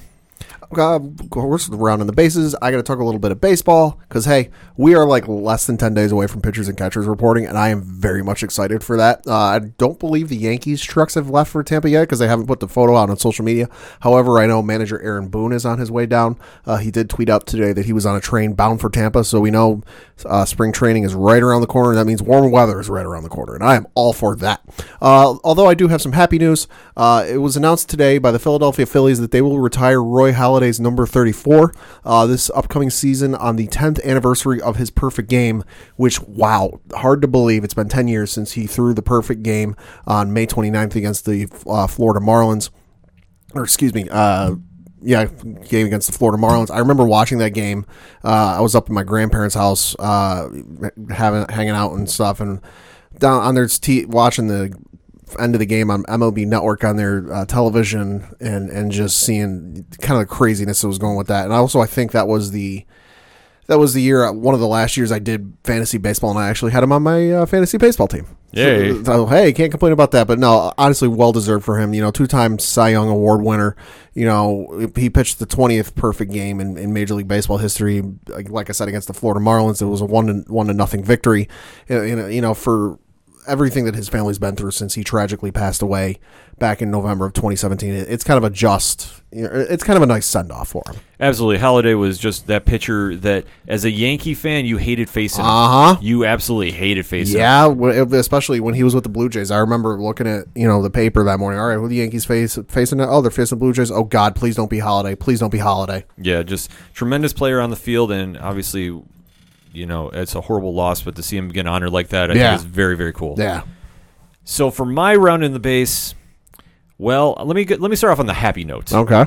It has been confirmed by Dana White, talking a little more UFC action, that Jorge Masvidal and Kamaru Usman are going to be fighting in July Oh Lord. on International Fight Week. Oh Lord. So that is lock, stocked, and barreled. The official posters have not come out yet, but they are going to be locked and loaded for International Fight Week. Capping off that weekend, Usman versus Masvidal. That'll be a good one. That's going to be a fun one. Uh, I know they got into it on Media Row in the Super Bowl, and yeah, they did. and That, that was wild. it's it's wild, and I I agree with Dana too. Like you can't have your fighters going into another sports presser like that Yeah. and wiling out. as not a they good did. look. It's not a good look because those guys are not people that kid around. When, when you know, there's still a certain majority or percentage of the population that thinks it's a barbaric sport, that it's you know archaic. That why do we? Why is it even a thing? It's not a good idea to have two of your your fighters go into, like you said, another sports biggest event of the year or the lead up to it, and then start trying to throw hands. Like you're not helping your yourself out here. No, you're definitely not. And I think that is such a bad look for that. But on the flip of the coin, if it gets them to finalize, okay, you have a contract, it's going to get signed, Mm-hmm. you're going to have the biggest showcase it is that we can do in the UFC because International Fight Week, if you're not familiar with, is a week in Vegas that celebrates everything and anything MMA. It's an amazing time if you can get out there if you're a fight fan. It's going to be a rocking night when they do that fight on the weekend Stack that card. they're going to stack that card like nobody's business. That's going to be like UFC anniversary style card for that Mm-hmm. one. And with Usman and Masvidal, it clears up a lot of room. That it Yeah. takes a couple people off the chessboard, so to speak. Yeah. So the Conor McGregor sweepstakes, all signs point to Diaz at this stage. Just saying. War Stockton. Yeah, it's going to be a fun one. Coach, the coach is going to have something to say about that when when that rolls around. That's if he's not uh, back from cheering about the Knicks yet. Well, that's true. We, we're still waiting for confirmation as we're recording at Coach Duffy11 on Twitter. But to close the show out, I said last week we were going to preview it. We're going to talk about it. This Saturday, oh, Vince Lord. McMahon returns with the XFL. He's losing money on this. I just want to point this out. Ye- At the start, he's losing out on like I think if I read today earlier today, right? He's losing out on like three hundred and seventy five million dollars on this thing already. yeah, I just I don't get it. I don't care. I, I, I don't either. I'm just mentioning this because this is going to be noteworthy if this takes off or this fails. I'll I'll care about it about as far as I did with the what was it the AFL A- Yeah, the uh, AAF. AAF. I'll care about it as far as the ratings articles on Monday. Yeah. Like i that that's kind of like more where my interest will be. I'll be like, all right, I know it's a thing. I know it's happening because you know I'm seeing sponsored posts on Facebook from the New York XFL team. You know, and I'll care about as far as to see what the ratings are because there's there's, there's this common conception, and I don't even want to call it a misconception because it's hard to say. In my own personal opinion, I don't need more football. There's plenty. Uh, there's enough as it is.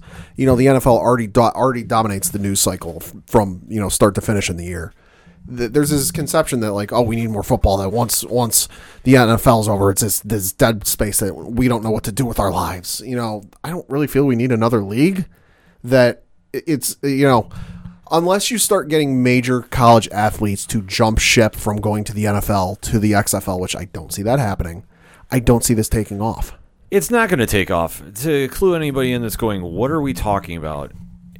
Way back when, way back when machine Vince McMahon thought it'd be a great idea to bring back the quote unquote real NFL yeah and make the Extreme Football League, also known as the XFL. Shout out, he hate me. Yes, which it did innovate a couple things that the NFL did copy. Most notably, the overhead cam, Oh yeah, the sky cam for uh, football Yep, coverage. yep. That did come from the XFL. So don't think that it was all just a big train wreck because majority of it did get to be that point. The XFL was trying to be the anti-product of the NFL. It was trying to have players have more fun. They all had nicknames on the back of their jersey. Most notably, Rod Smart, who had "He Hate Me" on the back of his Vegas Outlaws jersey only man in the XFL Hall of Fame. Mm hmm. Because he did, he was one of the few that jumped to the NFL and actually Yeah. was very very productive there. Yeah, And as the XFL went on, it was filled with former NFL players and ones that did not make it to uh, the NFL from college. So it was your mix of Mm-hmm. yeah. I, just a unique bunch of Washouts. players. Yeah, just ones that didn't make it to the NFL, and it showed in the play. And as the season progressed, it just really unraveled to the point where Yeah. ratings were plummeting. That from the big, you know, e- extravaganza, if I can use that word, of their debut to how it ended with a fizzle and the incentive laced one million dollars for the winning team. Yeah. Uh, It's not going to take off. It- it like it- nothing has nothing will have changed in terms of the players on the field. You're going to get your former NFL players, you know, that aren't on any teams that are still looking to play. They don't want to hang up the cleats yet. You're going to get your your college players who didn't get drafted, didn't get signed to a practice squad, but are still looking to play and still looking for a paycheck. You know, like I said, unless you get a major college football player like a Kyler Murray, like a Carson Wentz, you know, just to use some examples of that type of player that says, you know what, I'm foregoing my senior year at college, and instead of going to the NFL, I'm going to the XFL. Unless you have something like that happen, ratings aren't going to be great. No, ratings are not going to be great. They weren't great the first time. That's why the XFL was done their first season in business. And to see it get revised by the WWE's Vince McMahon again, I don't get. I I just don't understand why this begin is even a, a, thing. This this should not have happened. Like in my opinion, this just there's no need for it. Well, I think well, you got to think back to when uh, this first got announced, and this was when there was a, whole- there was a whole nonsense with the NFL going on, and it was very much in the public eye and very much in the in the news cycle. And he announced it then, and that was what two years ago, yeah. a year and a half, two years ago. Like it's moved on, it's different. Like you know, it's like we say on the entertainment edition with you know James Cameron's Avatar. You missed the boat by about ten years on James Cameron's Avatar. You missed the boat on this one. You you should have struck while the iron's hot. Now I get it's business and it, you can't exactly turn these things over overnight and you know get it going overnight. But you missed your you missed your opportunity on this one. Oh, completely missed it. And nobody has been clamoring for it to come back since 2001, their only season, except Vince McMahon, who is insistent about making this league work. And as we've seen over the years, the NFL is very dominant in being the product of American football that fans want to see. Nobody is really filling the seats up for any secondary leagues. We had the Alliance of American Football, the AAF, begin last year, mm-hmm. or in 2018 Yeah, rather had a had a good first week in ratings, but it tanked after that. yeah it, it completely fell off so now why do we feel that we need to have another league that's what doesn't make any sense to me just does not make any rhyme nor reason Mm-hmm. to bring it back like there's nobody that's screaming out there saying please I mean, you know, it's good for the players who are looking for a paycheck and looking to still play. You know, good for you guys. You know, you found something, an, an avenue for you guys to play still, but the quality isn't going to be there. The quality is going to vary much. If if you're going from watching because it's taking place this Saturday, you're going from the Super Bowl, you know, the best of the best, you know, in theory, to the XFL. It's going to be a night and day difference. Oh, absolutely. Like there's no way to say it. It, it was just when when is it going to get through to people that you know what you can't do this and you just it just doesn't make any sense and it, it just doesn't. Like I said, the league, the AAF was 2019. I'm sorry, it's just a brand new year. It's throwing me off about this. The AAF debuted roughly around the same time, Feb- Right. February 9th, 2019. And the AAF seemed promising because I mean we went through go back to our catalog of episodes around that time. We went through who was all in the front office of this organization. Yeah. And it just made all the sense in the world. We're like, all right, hey, this might work. These are all football people who know what they're doing. You know, this isn't some group of uh, multimillionaires looking to just cash in on the opportunity and make an, another buck. That we were looking at going, you know what, this might work. This is guys who know football. You know, they know what they're doing. They're not just doing it for for show or for money. Right. But Vince, you know, you know, I respect you as hell for what you've done for professional wrestling because you kept the company around for, you know, 30, 40 years, whatever it is. But do you really know football? You tried once and it didn't work. Right. I mean, that's the thing. Leagues like this, you hear about coming back for so long. Like I said, the AAF debuted and was founded in 2018. Finally started playing in 2019. Didn't even make it two months. It, No. folded, it folded up in April. So to see where this began, or three months rather, is just it's mind-boggling to see that somebody wants to try bringing this back. Like, is there really the need for football No. year round? And that's No. the thing. Sports are great because it's the window of the season you're in. Sure, you play games on the off season. Sure. I get that. I'm not saying you don't. Sure. But for football, and American football specifically, I think that there is such a big blowout with the NFL Super Bowl that everybody needs time to recover. Mm-hmm. To have a, a league take up right after the season's done, Six, six days. Six days after the NFL has their big send off. Six days after the NFL has their big send off, and where a lot of people would like to see the day after the Super Bowl become some sort of national holiday. Mm-hmm. You know, do you really need another football season to start up? Yeah, it just it doesn't make any sense. And just like I say, to see how your predecessor went when that had the backing and blessing of the NFL. Like let's not make a mistake. It literally had the blessing of the NFL to be a feeder league. To see that that didn't make it 2 months, like I said, it was right around April 1st when it bailed out. So that's what I'm saying 2-3 months. To see the AAF fold up and that one had promise it really makes it hesitant to see how the XFL is going to do because you're not seeing a lot of flash with this. No. The only thing that's noteworthy is the cable deal that's involved for the mm-hmm. XFL. Yeah, ESPN and Fox. Yeah. That the first night's games are Saturday, February 8th. Seattle is at DC, 2 o'clock on ABC. Mm-hmm. Saturday night, though, 5 o'clock Eastern Standard Time. All this is going to be Eastern Standard Time. LA's at Houston. That's on Fox. Sunday, February 9th, Tampa Bay's at New York, 2 o'clock. St. Louis is at Dallas, 5 o'clock. Games are on Fox and ESPN, respectively. So from there, they're going to be on major network TV. So, Pat, I just looking at this as it stands right now, how long do you think this is going to last? Not long. I mean, because the thing of it is, is you know, like we've been saying, you know, okay, yeah, you're hope you got these big mega contract TV deals and all this. You still got reports from Dave Meltzer saying he's going to, you know, lose three hundred and seventy-five million dollars over the course of three years. So unless you start making buku bucks and the ad buys are through the roof and the attendance is through the roof, you're potentially looking at losing a lot of money here. Well, you're going to lose money with any business you start out the first year. It's just a matter of do you think that the public wants this back? And honestly, I can't hear anybody screaming that they want the XFL back. No, Especially, there's probably somebody someplace, yeah, but we're but it's a vocal minority. but we're 20 years out almost. Yeah. that why are you bringing this back let alone they're doing rule changes so it's going to be different than the regular mm-hmm. nfl product that we have seen on sundays for many many weeks i i'm honestly i'm not excited about this. I'm going to give it a shot because i if i have the time and i'm going to be around on sunday i want to check out the games.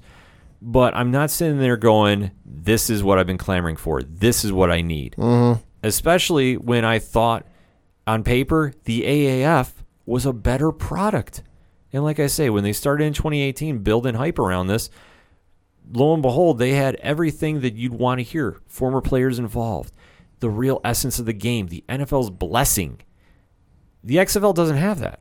No. The XFL decided to go off and have its weird press conference that they announced they're coming back. It was weird in my opinion. Yeah. It was just Vince sitting there talking to a conference call Yeah. and really ducking a lot of questions of what we're doing. I can only tell you one player that's in the XFL, and that's Cardale Jones from Ohio State. Oh yeah, yeah, yeah, Because I've seen him on vignettes. That's it. I couldn't tell you anybody else who's playing in this league. yeah. Well, they're they're not doing what they need to to really promote this thing. I know the Super Bowl was, of course, on Fox here in the states, and you know the, the games. Some of the games are going to be broadcast on Fox, and I realized that Fox might not have wanted to promote it as much because NFL and XFL are two different companies. But still, there was only one ad run the entire night that we were watching. You know, I can't speak for pregame stuff because I didn't watch any of the pregame stuff. But during the actual broadcast, where the, the viewership is at its highest, where you get the most viewership and the most exposure, because for those who don't know, here in the states, the Super Bowl is the most watched television event on tel- in the states all year. Like nothing else even comes close. Hmm. You know, to only run one ad and it was a blink and you miss it, thirty second ad with Curt Menefee and whoever else is going to be doing the broadcasts with him. You really dropped the ball on that one. Yeah, they should have done more of a media blitz for that. Because now this is going to fall by the wayside. This is going to be on if you're just around a, a TV on the weekend. Yeah. You're flipping channels and you're looking for something and you stumble across it. Yeah, like I, I just I can't get am- amped up for it. I'm gonna, like No. I said, I'm gonna give it a shot. But But I'm, not. well, like I said, I'm not camping out. Like I'm not calling in work for this. But if, it, Well, if yeah. it's on, I'm gonna catch it. Because I just want to see w- what is the excitement, what is the enticement of this. Because I just I don't get it. As as somebody that sat through the regular XFL season way back in 2001, I sat through one game, and then I gave it a half shot on the second one, and then it just started feeling like WWE with football. Mm-hmm. Which I love my WWE. We talk about wrestling all the time on here. We talk about it on a separate show. That's how much we talk about wrestling. I talk about it on Twitter all the time. I don't need to see it crossed over with football. That has no appeal to me. It doesn't have the glitz and glamour of boxing. It's it's supposed to be the alternative product, but who's the alternative that's clamoring for it? That's the question. So that being said, any final thoughts on the XFL? Uh, good luck because Jesus Christ, you're going to need it. fully agree with that statement, but hit us up on the hashtag ODPH. What is your thoughts about the XFL, especially after Sunday? I want to get the full weekend reaction from fans.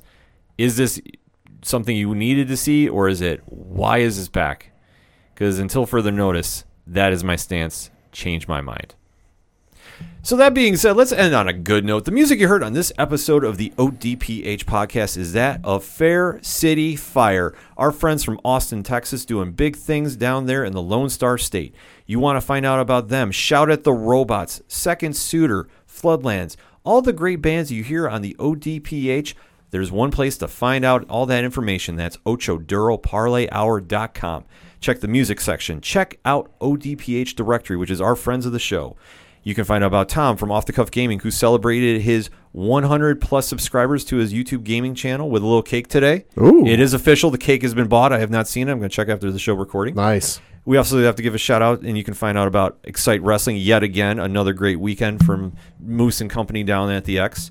You can also find out about Three Fat Nerds, Horror Zone 607, 8122 Productions, which Rich has announced on the wrestling show. He is updating the webpage tomorrow as we record. So Wednesday, it'll have a brand new look to it, and it's supposed to have the Patreon link because I can't talk about the Patreon content known as Love is Scary. Pat, can you talk about it? Uh, nope. it is too hot for free podcasting ears because I have been told by providers I will get kicked off. I have been told by some sponsors that were thinking about, wait, you're airing, you're talking about Love is Scary? Ah, are you behind a Patreon wall? And I was like, no, like, well, we can't do some business. That is how much Derek is bringing to the table with that show. You want to find out about what all the hype is? Simply go to 8122productions.com, sign up for their Patreon. It's $1 a month, $12 a year. You have all the bonus footage you can handle and bonus content that your ears can take. Mainly Love is Scary, plus the unedited versions of all the shows, including the wrestling show, which, like I said earlier, you're going to be hearing on the ODPH network for the month of February because we want to give a nice signal boost. You can also find out about Parlay Points, the complimentary blog section to the ODPH, and shout outs and what Podchaser links to all the groups that we are in. Hashtag 607 Podcast, hashtag Pod Nation, and hashtag Next Wave. All one stop shop for the ODPH is OchoDuroParlayHour.com. That's all I got for this week. So for Padawan J, LeSean McCoy and Sammy Watkins, Super Bowl champs.